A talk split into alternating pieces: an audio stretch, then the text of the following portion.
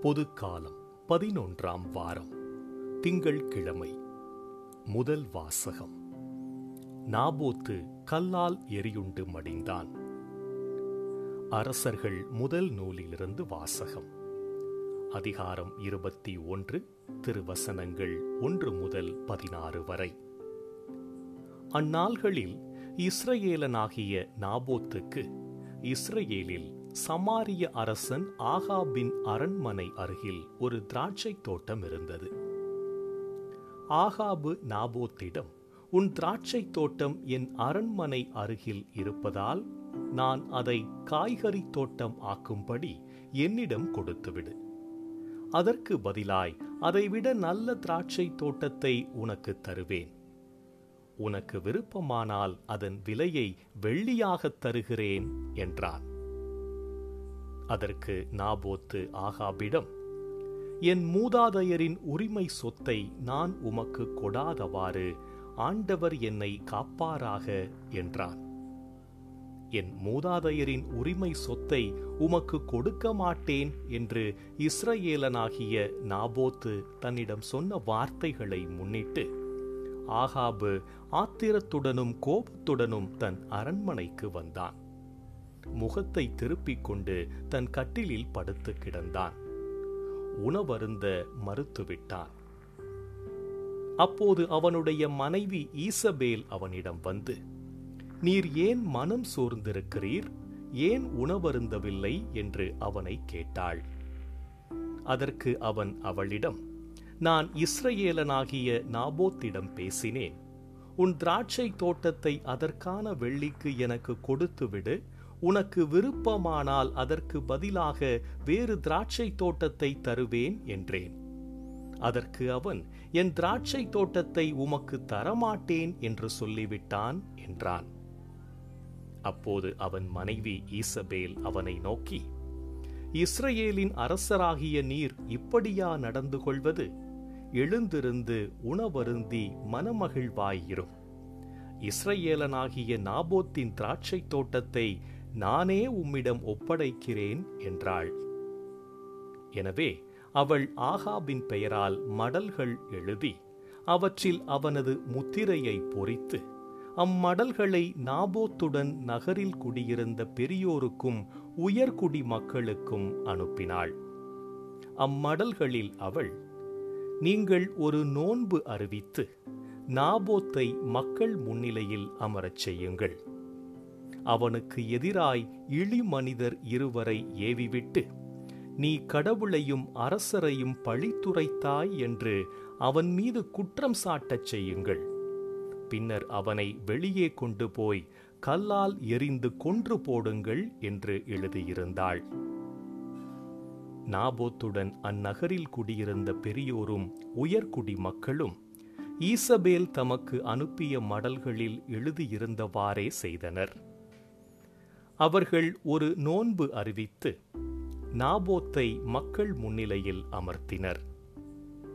அப்பொழுது அந்த இழி மனிதர் இருவரும் வந்து நாபோத்துக்கு எதிரே உட்கார்ந்தனர்.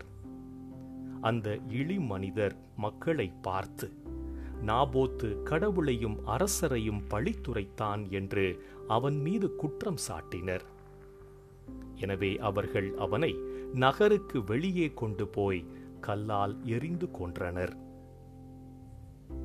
பிறகு அவர்கள் நாபோத்து கல்லால் எரியுண்டு மடிந்தான் என்று ஈசபேலுக்கு செய்தி அனுப்பினர்.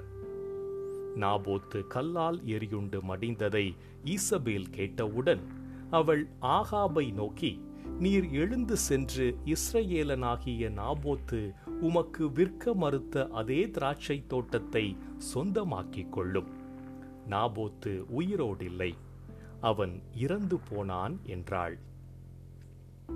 நாபோத்து இறந்து போனதை ஆகாபு கேட்டு இஸ்ரேலனாகிய நாபோத்தின் திராட்சை தோட்டத்தை உடைமையாக்கிக் கொள்ள புறப்பட்டு போனான். ஆண்டவரின் அருள்வாக்கு இறைவனுக்கு நன்றி.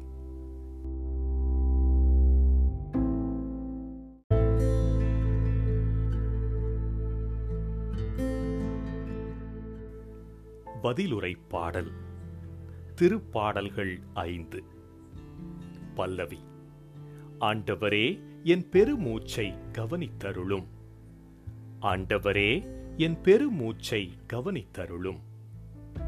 ஆண்டவரே என் விண்ணப்பத்திற்கு செவிசாய்த்தருளும். என் பெருமூச்சை கவனித்தருளும். என் அரசரே என் கடவுளே என் கெஞ்சும் குரலை உற்று கேளும் ஆண்டவரே என் பெருமூச்சை கவனித்தருளும். ஏனெனில் நீர் பொல்லாங்கை பார்த்து மகிழும் இறைவன் இல்லை. உமது முன்னிலையில் தீமைக்கு இடமில்லை. ஆணவமிக்கோர் உமது கண்முன் நிற்க மாட்டார். ஆண்டவரே என் பெருமூச்சை கவனித்தருளும்.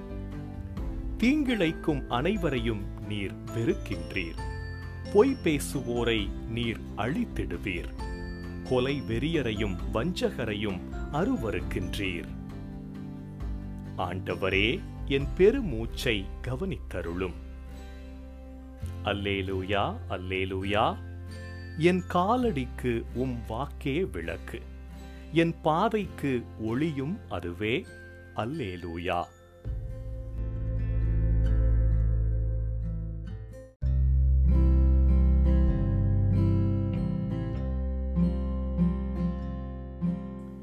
நற்செய்தி வாசகம்.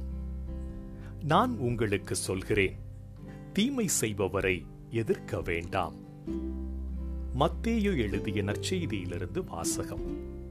அதிகாரம் ஐந்து திருவசனங்கள் முப்பத்தி எட்டு முதல் நாற்பத்தி இரண்டு வரை. அக்காலத்தில் இயேசு தம் சீடரை நோக்கி கூறியது கண்ணுக்கு கண் பல்லுக்கு பல் என்று கூறப்பட்டிருப்பதை கேள்விப்பட்டிருக்கிறீர்கள்.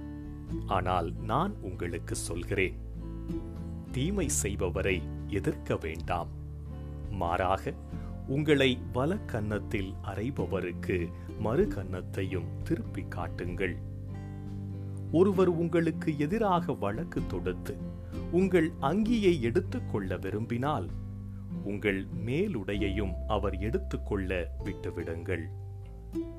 எவராவது உங்களை ஒரு கல் தொலை வர கட்டாயப்படுத்தினால் அவரோடு இரு கல் தொலை செல்லுங்கள். உங்களிடம் கேட்கிறவருக்கு கொடுங்கள். கடன் வாங்க விரும்புகிறவருக்கு முகம் கோணாதீர்கள்.